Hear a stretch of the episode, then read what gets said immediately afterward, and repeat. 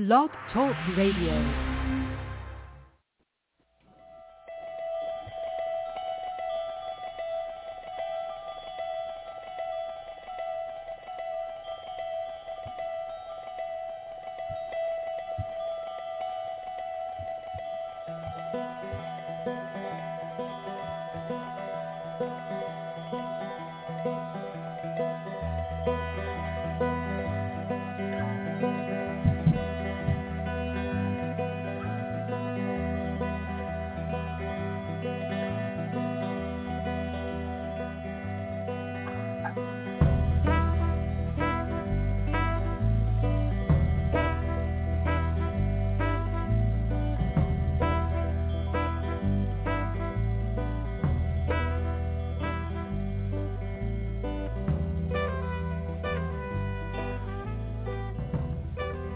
Hi, everybody. Welcome to the Neil and Kristin Baker Psychic Hour. Okay, here we are. Wednesday. We're a little late. Sorry for that, but uh, hoping we hear from some of you today. 914-338-0164 is the call-in number. Please press 1 if you'd like to speak with us. We invite our uh, listeners and our callers to join us on Facebook and Twitter. Those accounts are linked on our Blog Talk Radio profile where uh, we may be followed as well. So we hope that you do that. Again, the call-in number 914-338-0164. Um, any, didn't you find something uh, that you told me to post the other day about us being on some kind of list? Yeah, we're we were uh, Another one of the list. Popular. There's a uh, 45 most popular, I think Yeah. it is. But psychic shows. We- I actually haven't at the link. We have to post that. To post that. I know. I just haven't had a chance, and I don't know. You just, you know, we briefly discussed Well, I know how to find it. We can post Well, it. yeah, it's probably but easy it's to one find. of the top 45 psychic I don't know who's- in the United States. who's who whose uh, what website or group is deemed us as such, but I, I think it's the Don Knox. Uh, no, not. Um, but no, I be, there, there's that, and there, and I've seen other ones that have. Uh, I think we posted a couple in a few months ago, or I don't know how they Six months, I evaluate. Uh, how, how they make these evaluations, or how that's what I'm. That's them. what I'm wondering. Maybe they have scouts that listen to the show. But they just pull essentially the bio from the um, or the show description from our show description, right? Yeah, but but the fact is, we got we were elected. Yeah, I understand that, but I'm saying that they don't really do a commentary that's an independent commentary. They essentially pull the information Yeah. that we've provided, and actually, I've noticed on some of the um, on some of the uh, the sites that I've seen that it shows that we've only been on the air for four or five years, and that reason is um, the the RSS feed, which goes on to like Apple Apple or Music, I guess it is, or Apple Podcasts or other sites didn't start happening until then. So all our shows aren't available on like the podcast um, Yeah, sites. It's only from a certain point because but that's when they started feeding in. all. Uh, Blog Talk, for instance. Well, Blog Talk has all the shows, yes, but a lot of people listen on on, on different. Um, I mean, we're going on ten years. that's correct. We've been on the air for ten years. Can you believe that? We've Continuously. and We uh, haven't we haven't moved from these seats for ten. This years. show is number 993 over those 10 years. We've done 993 shows. That's a twenty-one three. Yeah, and we're getting close to a thousand shows. Um, at which time everyone gets free tickets to Disneyland. You need to call um, the White House to get those tickets and just say that we. yeah, exactly. All of Uh, our wonderful, Biden is a deep big connections of our to- show. Yeah. Trump was too. right? He still listens. Occasionally. he probably has a hit out on us. Yeah. Um, so our topic today is the corruption of the birth date. Well, it's cor- and corruption in general. I mean, the fact about the fact that this planet was established on the basis of a corruption, at least several days. yeah, the planet Earth. Several days in, a corruption occurred. Oh yeah, it- there was corruption at the very beginning. Well, there was corruption before the beginning because supposedly there was there's a war in heaven. How you get a war in heaven? I don't know. I mean, that's a little strange. It's supposed to be heaven is supposed to be Heaven. transcending everything, and yet the war there going on. Well, then it wasn't the the the highest level of heaven that that war occurred because in the highest levels there's no division. It was on a Well, I went. I actually, I actually asked a, a, a Jewish scholar, a Hebrew scholar. Are you? Are you is this a joke or serious? Why there was a war in heaven, and he said, no, it was New Haven. there was a typographical error there. Um, and then, you know, I, I, after that, I did some heavy research in Connecticut and found out that it was actually true. hey, you said to me that we were going to have something happening in New Haven. Yeah. That was many years ago. Well, nothing's happened yet. I'm waiting. Well, I would like to get some pizza from New Haven, Connecticut. It's supposed to be fantastic. uh, really, New Haven, Connecticut pizza. Yeah. Wasn't that movie Mystic Pizza it in New Haven, based in New I Haven? didn't. Uh, well, I didn't watch movie, it. but I didn't know that it was based in New Haven. But it, yeah, I mean, it's like New ha- Connecticut. yeah, Um, serious about this. Um, anyway, we're getting kind of uh, off topic here. New Haven style, yeah, it's a style. It's there's a style oh, pizza. oh, it looks very tomatoey. yeah, you'd That like looks it. good. It's it's Neapolitan, essentially. Yeah, I, I knew I had something to do with it. But uh, so we're talking about corruption. yeah, there's been a couple of uh, a couple of uh, well, a situation that has been happening on the world stage, number one, and then something you and I have watched um, in our, uh, our private hours regarding someone who was corrupt. Yeah. So the two situations are one, probably most people don't watch figure skating. And actually, I've kind of dropped out of it, even though I used to follow it more closely um, years ago. I was very much into figure skating. I'm not basically a sports person, but I do enjoy the Olympics. You don't like figure skating. That's probably why I never haven't watched it. but, yeah. Yeah, under duress. under duress. But uh, what's what's happened in the figure skating world is the Russian uh, the Russian ice skaters. It's interesting because the American ice skaters usually are up at the top. It's this year has been the worst year for American ice skating in the Olympics. Um, I believe our best, our top contestant placed seventh, um, but usually we're up there in the top three or four skaters. But anyway, um, so these Russian skaters um, were favored to win the Olympics, and specifically the gold medal was was projected to go to this woman named Camila Valieva. She's not even a woman; she's a girl. She's 15 years old, and um, and she essentially uh, failed a doping test. So she had a, a medication that's used to uh, that's used to increase endurance, oxygen level to the heart, and she was on two other medications that they found in the test that aren't banned, but all three together help to potentially increase endurance in a contestant. And so there's a lot of controversy about this um, this test that came out during it was I guess the team event. And the medals were withheld because Russia scored the gold medal for the team event in skating. And then this drama ensued where she had to fight to compete in the Olympics because of this positive test, even though the positive test didn't occur during Olympics. It was in December. And, um, and so she was able to compete. And unfortunately for her, she ended up completely bumbling her free skate.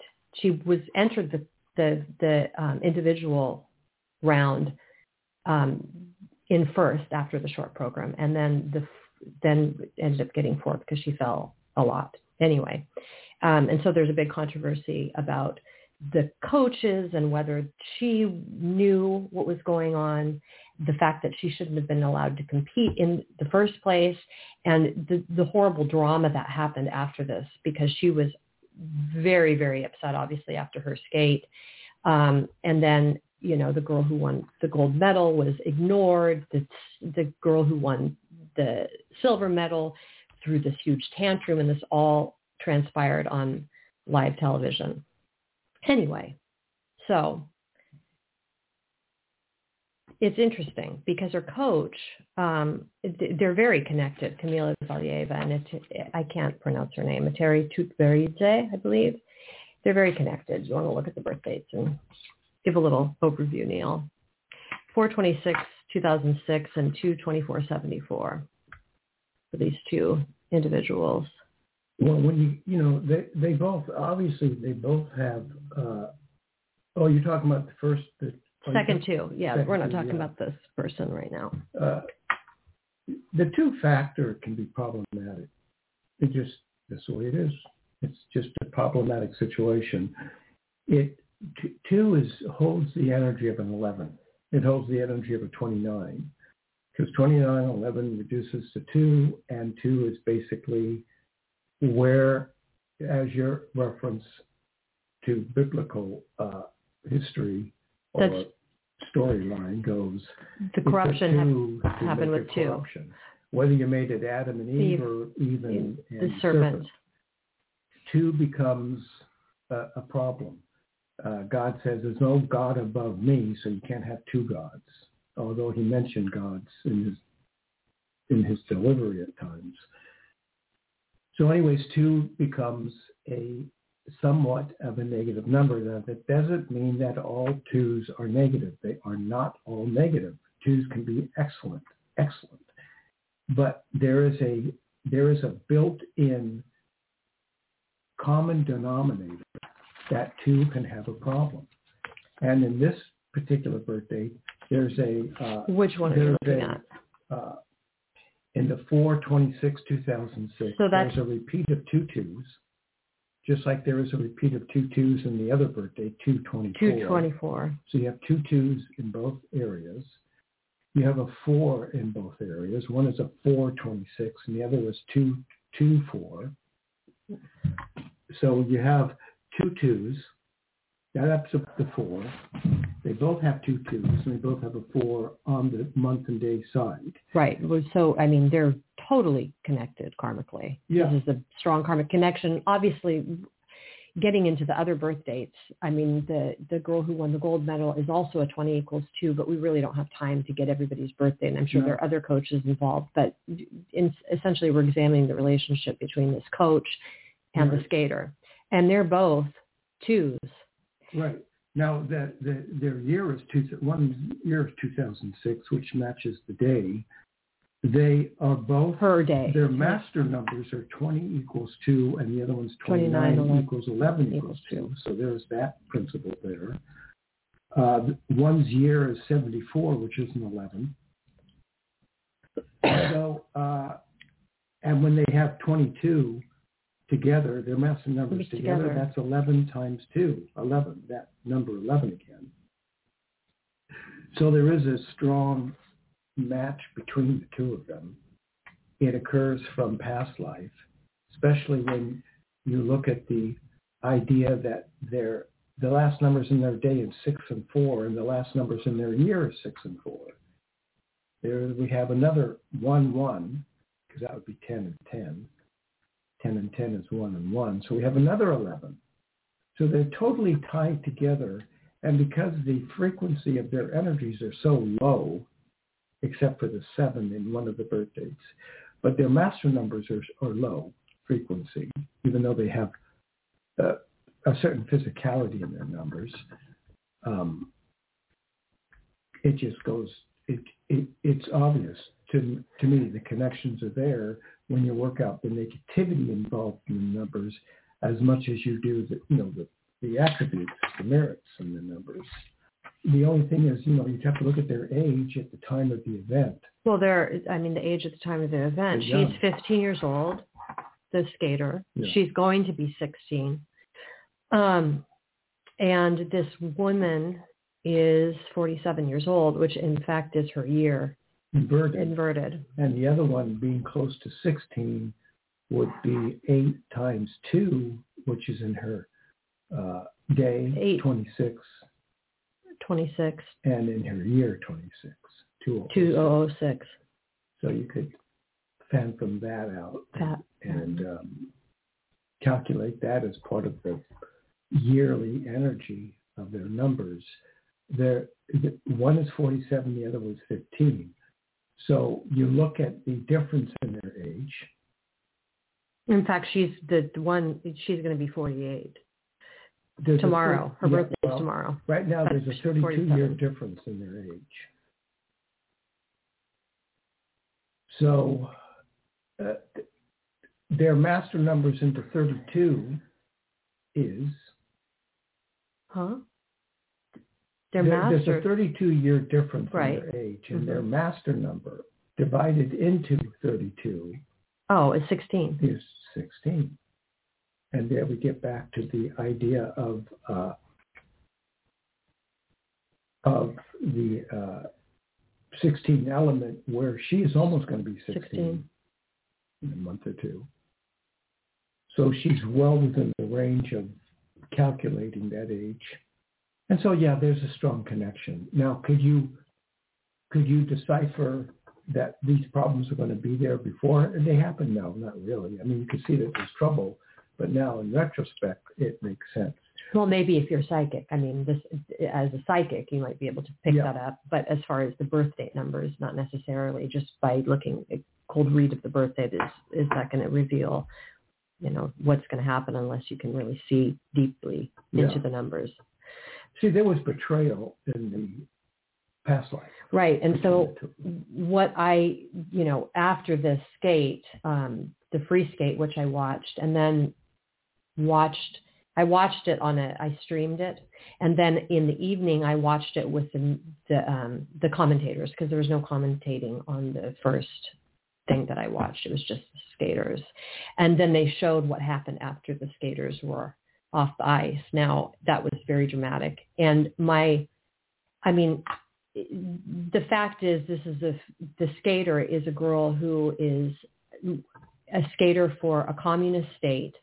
And her um whether she knew that she was taking these medications or not you know she says that she drank out of the cup of her grandfather who is prescribed that banned medication. So that's you know what they're saying is the reason for that test result. But essentially she's 15 years old. She's a, a prodigious skater. So this is all very karmic situation what's going on with her. And her i mean when we talk about corruption i don't think i think this this karma that she's going through is past life. I don't think she is i mean i believe that the coach has much more personal responsibility in this lifetime of creating the situation as it's unfolded. You know what I'm saying? I think as an adult, she's the more responsible, the responsible party in the situation and the rest of the coaching team. But I don't think that the skater herself is actually a corrupt individual in this lifetime. I think she's a victim personally. I don't know what your opinion is. Well, uh, you know, in their in their uh, they both are a two, but one is derived by a compounded energy, a 2911 The other one's a simple 20 equals two. Yeah, but there's a zero factor going on with the Right. the younger individual. But the betrayal initially comes about by the uh, 2911 And that held a deeper darkness than just basically a, A 20 equals two. There's a deeper connection to darkness in that regard. Not to mention that their journeys are, are somewhat worked out because their first two numbers are four and two, Two. Yeah. and that follows in their succeeding numbers. So um, it, it it's a it's a it's a karmic story. They had to come back and face the energy. What it really says is that what's built into karma, whether you like it or not, it can be darkness it's going to be played out on the world stage. It doesn't excuse the behavior of the person, but it does give some psychic explanation as to what's going on, prompting the actions of the people respectively speaking. Right. And so your estimation after I talked to you about what happened, because I'd been following this since prior to the Olympics, actually, I watched, I don't remember what it was, a, a different skating competition with her in it. And, and so I've been watching her and pretty impressed by her skating because I really think that as a skater, she's one of the best skaters I've ever seen because she, uh, um, she is a perfect balance of athleticism and artistry. And you don't see that very often. Usually a skater is going to be better in one area or another. You know, the one who won second, the silver medal is they call the Russian rocket. She does all these quadruple jumps, but her her artistry is weaker.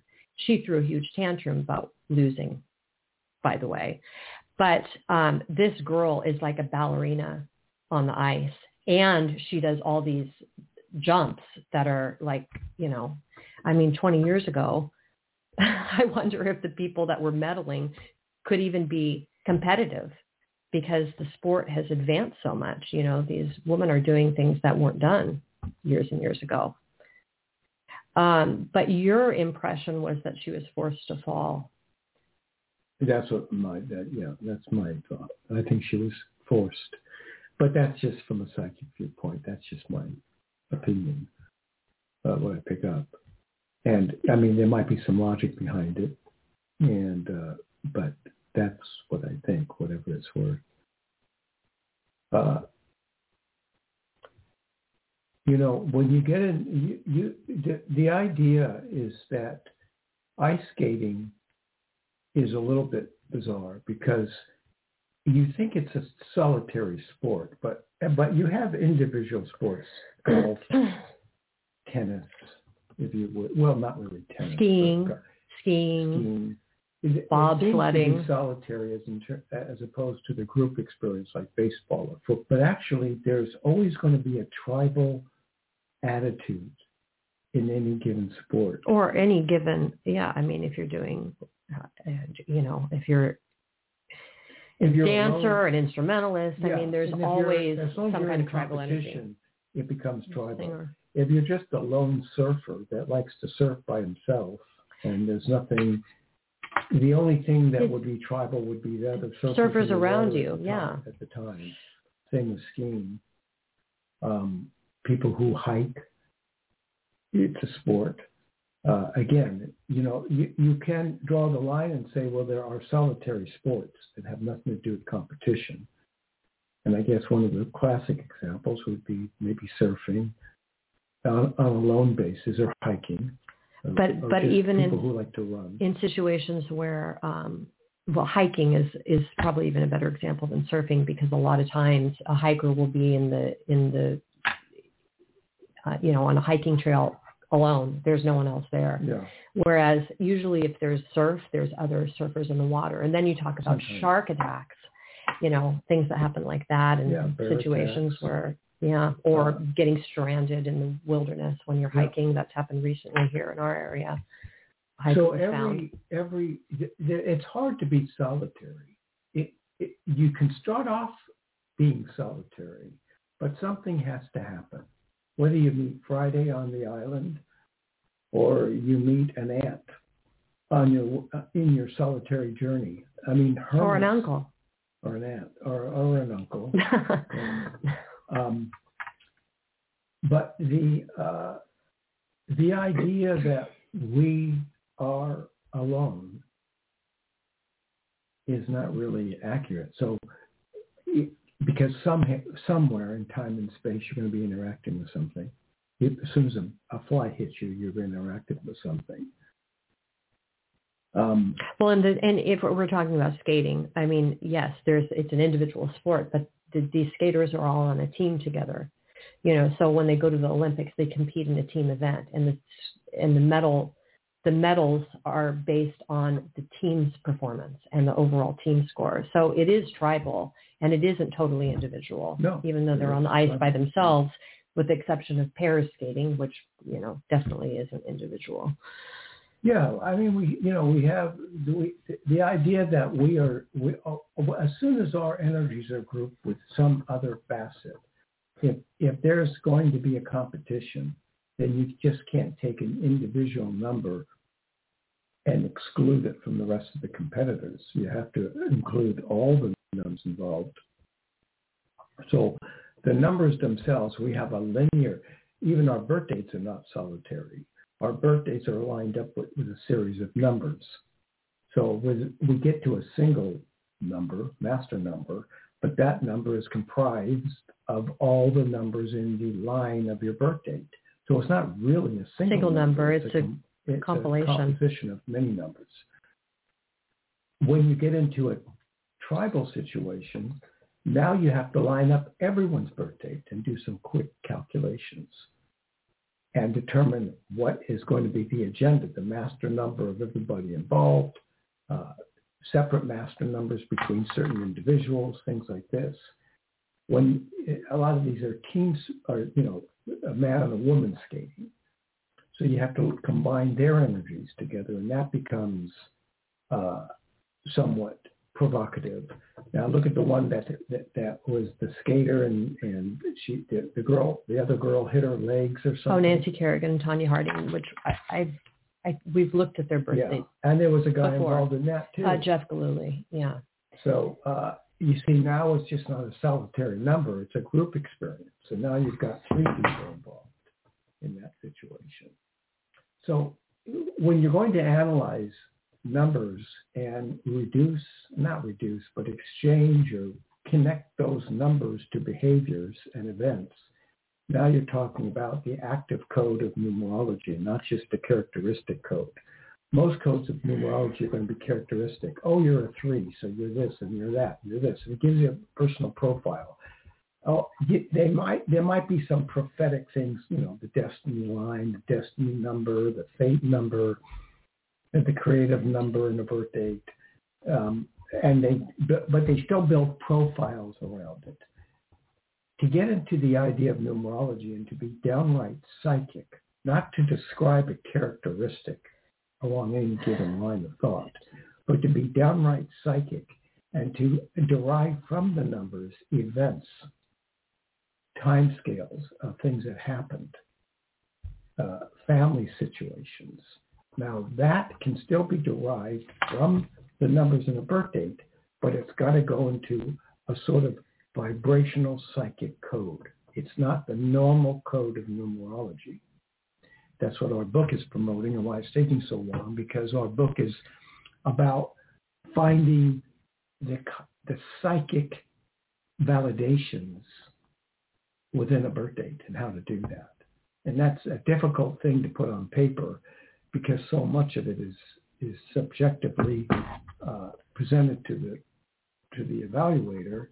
So how do you describe how you feel from a number, an event that is 100% accurate? Hard to do. But yet the numbers do speak. Now that means that there's energy in numbers. Well, we know there's energy in numbers. We know it's through sheer physics. Numbers are representations of energy. So the number is just the uniform.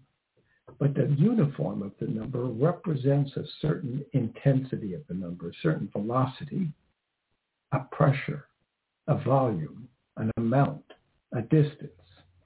And now that number takes on, according to the topic at hand, a definition beyond the number itself. It represents something else in terms of its number sequence. And that's what psychic numerology is. The numbers represent an action, a behavior beyond a characteristic. So when you're doing a, a reading by birth date and you go, oh, did you break your arm when you were eight?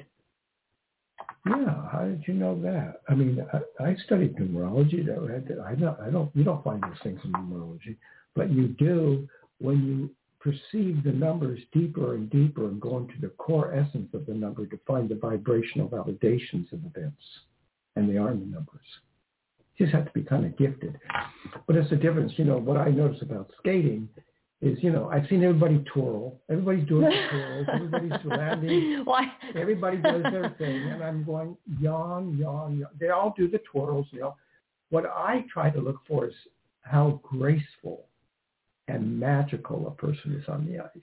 Not that they can do the jumps. twirls. Well, you the jumping you see them is going not. backwards, and they're getting ready, and then here well, the you know, it's everything to me. I mean, when I'm watching a skater, it's I, every every move in between moves. You know, they have all these required elements that they have to complete, yeah, and the great skaters make every movement count. yeah. I mean, you can analyze it. Well, there's movement between numbers too in a birth date. So we observe numbers between numbers. You're observing movements before the big maneuver, and yeah, you can look at it that way and calculate mechanically and anatomically and uh, time-wise how they're setting up their uh, jump.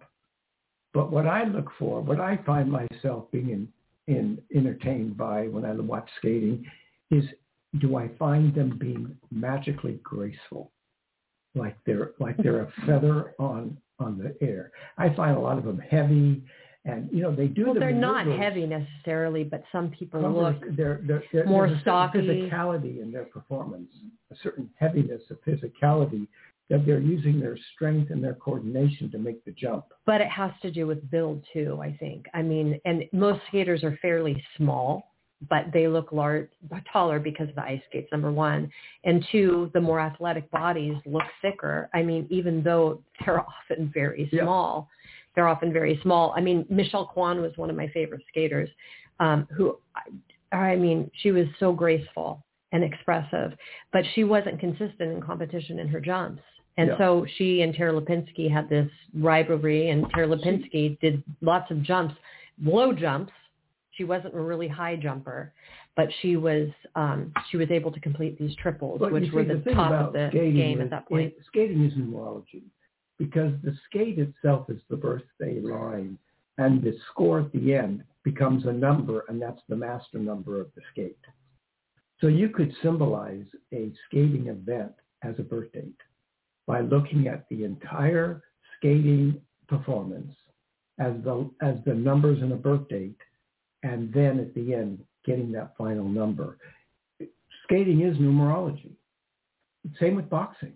Yeah, I was going to mention boxing because you love boxing. I, I don't. boxing. I don't. to I can't believe it. it's violence. It's so violent. Uh, human beings hitting each other doesn't bother me, um, especially if they elect to do it. In fact, I sometimes I make a fist and hit along with them. Um, but the idea of boxing is also, uh, symmetrically speaking, a very uh, a dance in itself. No, it is, Muhammad but- Ali and everything. well, you know, don't they take you- dancing a lot of times? The boxers. a lot of them will take dancing and coordination and their footwork is very important.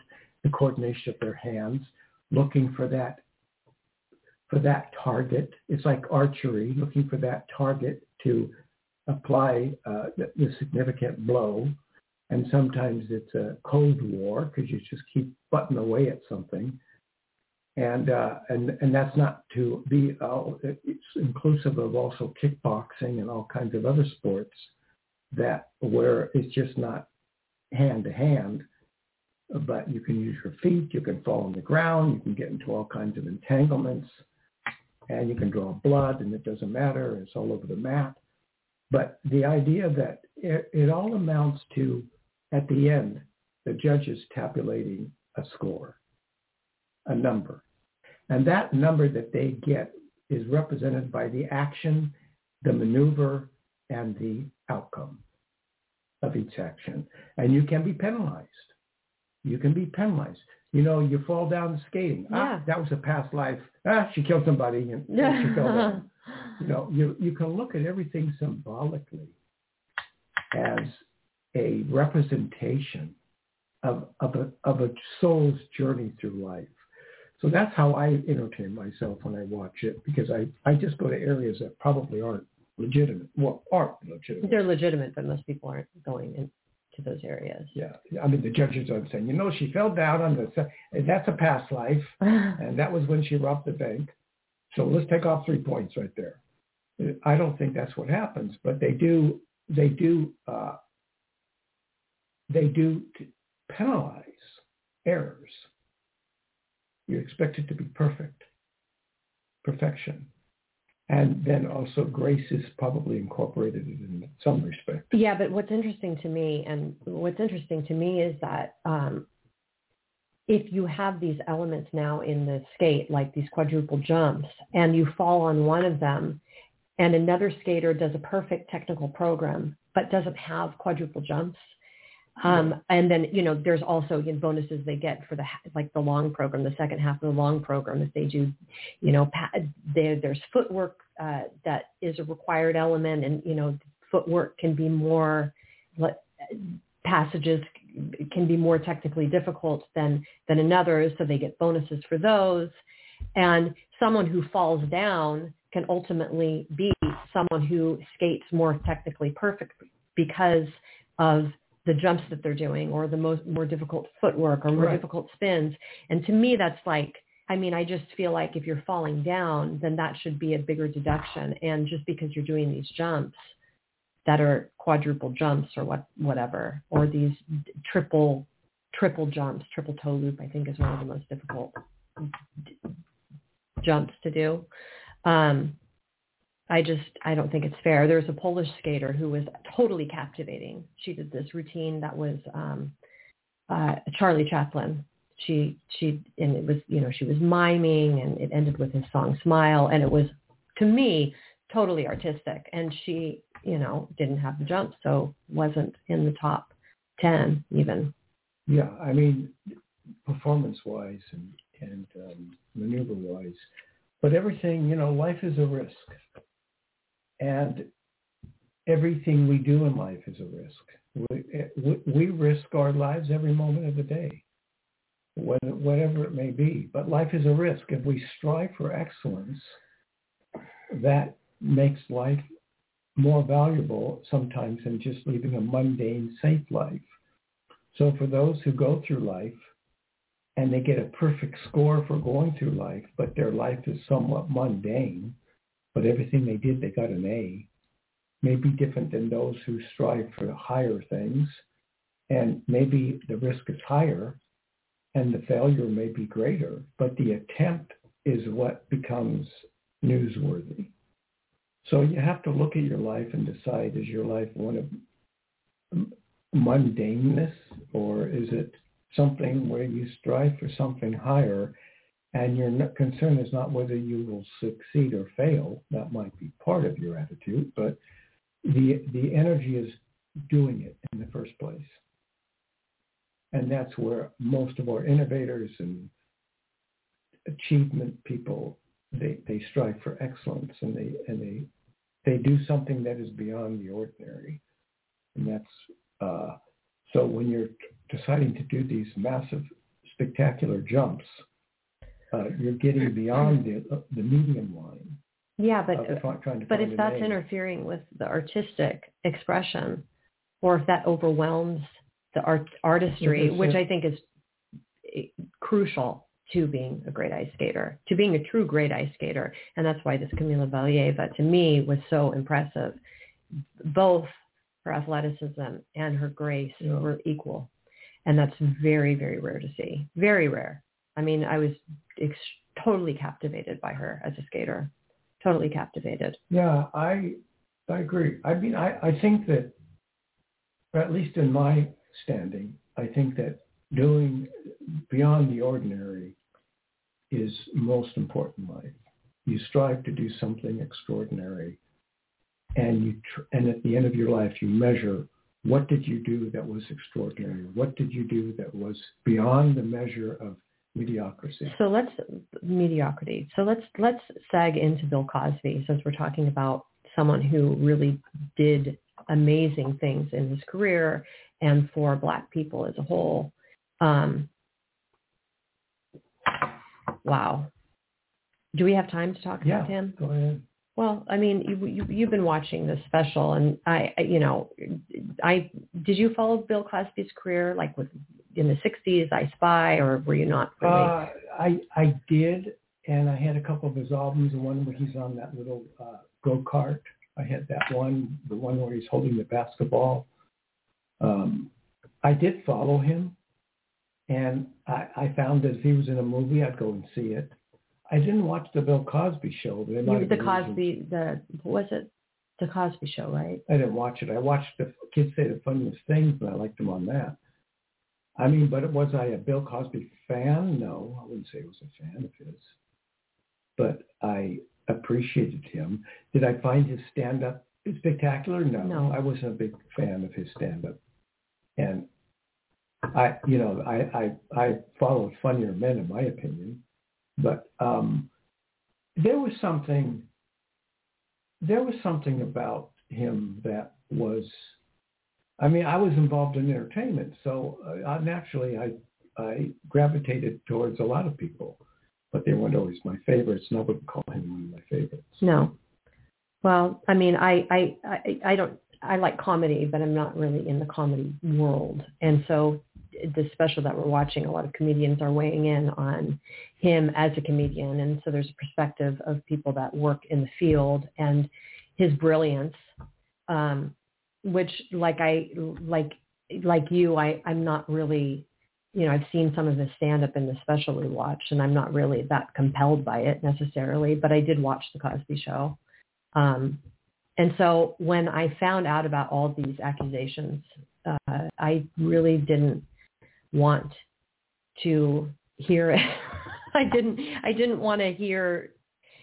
I, I just didn't. I didn't delve into um, that news story about Bill Cosby. I didn't want to really hear about it because, you know, he was obviously very popular in commercials. He was a representative of Coca-Cola, Coca-Cola, Jello. Not to say that being a representative of products makes you a trustworthy individual, but he had this um, grasp on American families, and they were, you know, like they say in this uh, in this uh, documentary, he was America's dad, not only the father of, you know, of black individuals, but all individuals that were, you know, of the age Yeah, that would watch he- his show. He, you know, he he had certain aptitude for social commentary, and he would his observations. I laughed.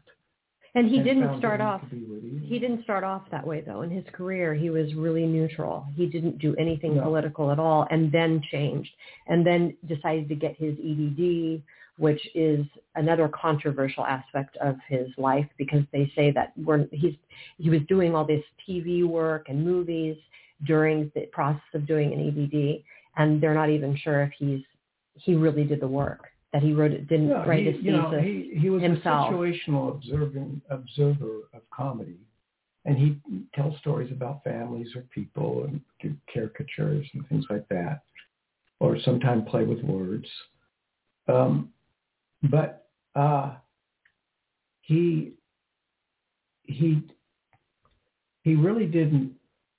His dark side started to come out and leak into his comedy as he made started to make references. uh, Maybe his ego got the best of him, but he started to make references to some of the crimes he was committing. And that started very women. early. That started very early. I mean, it was early in his career on his albums um, Yeah. that he started referencing drugging women, which I didn't know about until we watched the special. Like I said, I didn't want to really look. I didn't want to examine his life. Well, he was a particularly serial because- rape. I mean, he follow, had a pattern.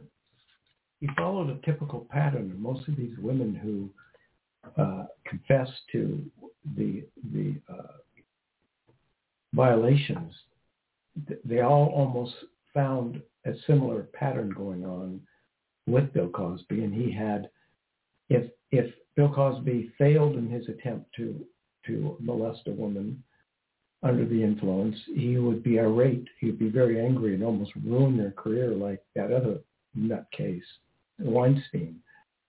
You know, they, they there's a certain when you have, I mean, we all have dark sides. We all have sides we're not proud of, and we all have dark sides, and we all have secrets and all that. But then when we perpetrate those energies on people to where we commit crimes, I mean deliberate crimes, I mean, how many of us have hit somebody or slapped somebody or ran a red light or whatever? Um, most of us have are not Perfect. free Right. of I mean- committing small crimes, like in Jill Pfeiffer, uh, small little murders and things like that. But when we get to a gross area where we are doing severe damage, and um, we get beyond there. You see, it's evolved. We, you know, Don Juan was never considered a molester, and a Casanova, you know, and people who would flirt, or, or you know, men who were gigolos. These were these were not criminals, and men who were totally flirt, flirtatious uh, or would be, you know, tell blue jokes or be a little naughty. We're not, you know, Groucho Marx today or Don Rickles today would be arrested, but they, but their humor and their antics and their suggestions and some sometimes their behavior was considered okay and it really wasn't criminal. But yet today, when we look back with modern eyes, we would go, oh my God, look what they're doing. I, I'm sorry, um, Don Rickles, uh, uh, uh was he, I know his comedy routines are, I mean, would be, would be. Uh, I'm talking about the discriminatory remarks. well, sexual. right, right. He was, he, he was, he, there was a lot of racial jokes. Oh but, God, yeah. But um, I mean, did he really do anything to anybody that would? Don Rickles? No. No. I don't believe he. I don't know. So don't, it was all no. what you're referring to is all confined to a routine. Routine. And Groucho Marx was, um, he he was solely insulting to women. He would, he makes all kinds of sexual jokes, but a, a lot of them did. Dean Martin. I mean, they all, a lot. Of, They yeah, all but did. I mean, we brought up Charlie Chaplin earlier with his ice skater. Charlie Chaplin himself was. Um, yeah. I mean, he had relationships with very very young women. Yeah. And it was okay at the time, you know, because he was who he was. So I mean, now but, but it, you know, wouldn't be allowed. That, there was a little bit controversial because the girls were so young, but uh, you know, we're but we're it, it we've kind of destroyed some of the fun in in in uh, sexual attraction. I mean, it's become so strict now that you can't even make a joke.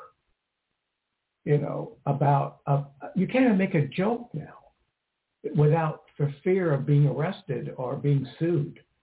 So it's got it's the same with banning of books. I mean, we've got, we, I think we've gone too far. Yeah, I agree. But, but I think the awareness factor is important, but we've got to keep in check free expression and the variety of language and behavior, but not at the cost of violating. And then someone will say, well, how do you determine violating? I mean, if you say that, oh, look at that woman, what it took us. I mean, now you're violating that woman's rights. I mean, you know, what the woman overheard that. I'm going to sue you. How dare you talk about my tuchus that way? You know, uh, the uh, Jewish hour. well, I gotta, I gotta bring it in somehow. But uh, the idea that um, that uh, you know, we we what's going on? I mean, even Bill Cosby started to make comments about his own black heritage, his own black genealogy. And he was getting black people really angry because he was oh. blaming a lot of poor blacks.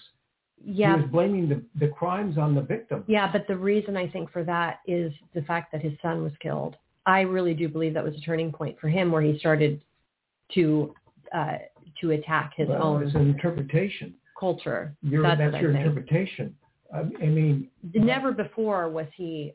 I mean, he was always very, very supportive of black people and and and it, it strengthening black people, well, not not pushing them you know, down. They stopped him and before then he, he went changed. to the door, and they had any comments about his son. He said, "My son was my hero," and he walked into the house. But you know, we we it's it's difficult. Well, it's a very difficult thing when we get into the idea of, of free speech and uh, and where we draw the line between something that is illegal well, and something that is just fun. What what he's accused of goes far beyond free speech. But what I was saying to you uh, a couple days ago was what was so shocking about Bill Cosby being accused of these these crimes is that he was so he was trusted. You know, he was this trusted authority figure. And, um, you know, people like Harvey Weinstein and, or Weinstein and Jeffrey Epstein you know, it's kind of obvious that they were creeps. So when you see somebody that um, is such a, you know, G-rated, uh, wholesome individual, and that's how they're portrayed in the media, and this stuff is going on, it's shocking. Still, Phylicia Rashad, who was his co-star on The Cosby Show, is, says it's a gross miscarriage of justice that these accusations are all false. But then when you talk to people that were uh, attacked by him in whatever uh, whatever manner, some of these attacks didn't reach a level of sexual assault. There was a woman who talks about um, being hired on the show and and her experience of being brought into her dressing room and them doing this exercise. Yeah, like a dance. That good dance. And he said, oh, this is like making love. And that's as far as it went. But when you hear these accounts and then these people saying, listen, this was going on. They had models being brought in to the show, tapings every day, um, and this was casting calls, and they, there was a stream of models going into his dressing room. That the people on the Cosby Show had to be aware of what was going on, also, he was giving these major donations to black universities. Temple University, $20 million. He'd give Even donations every year for females. And they well, were saying, birth, let's look at his Yeah, real quick. quick. So 7-12-1937. Well, uh, I mean, 1937 right there, that's 11. 11. And he's got a two in that real important place in yeah, the in the day. In I mean, we could play with these numbers and go, oh, he's got a two, he's got an 11 it does help to explain. Now, this guy is, is a real dichotomy because his, his power is broken is up. actually in his 37. They're sacred numbers. Oh, but his power is broken up in his first, here's eight, he's a broken eight. Yeah. In his first two numbers. Right. He doesn't have any eights, but no. he's got sacred numbers, three and seven, which means that three and seven are the two most sacred numbers in the universe. And they, those numbers are in his year. So he had, he came down to make a total impact. And he did grip the world with his persona and his image. He was almost like a, a in the entertainment world, he's almost like a Jesus Christ. His 37 represents that. He was a three by master number. So he's got that Trinity, Trinity factor, factor going on. And he's and his master number is three and his month is seven again. So that three and seven occurs once again. It's a reflection, um, but a broken reflection. Yeah.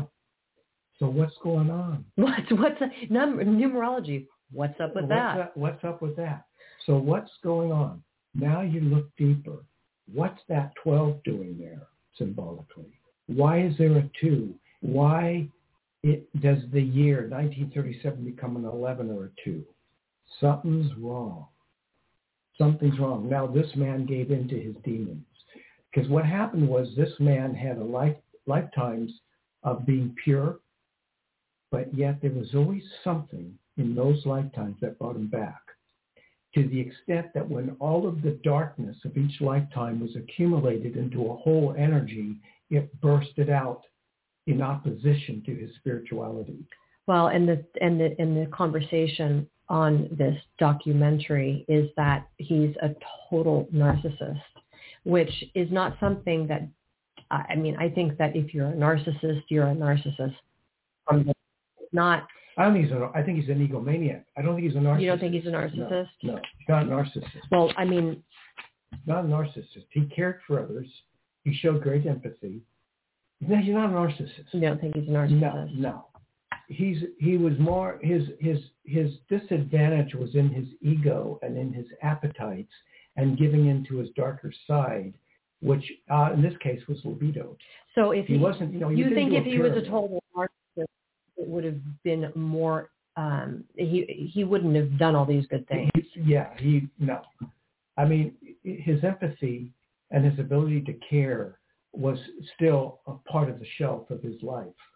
So not a narcissist. But the fact that he, well, I mean, this is from the mouth of a victim, and so this is probably her. You know, she's very angry. The woman that was saying this yeah. about him, but well, you can you can throw out the stereotype. You can use that word in anger and make it fit.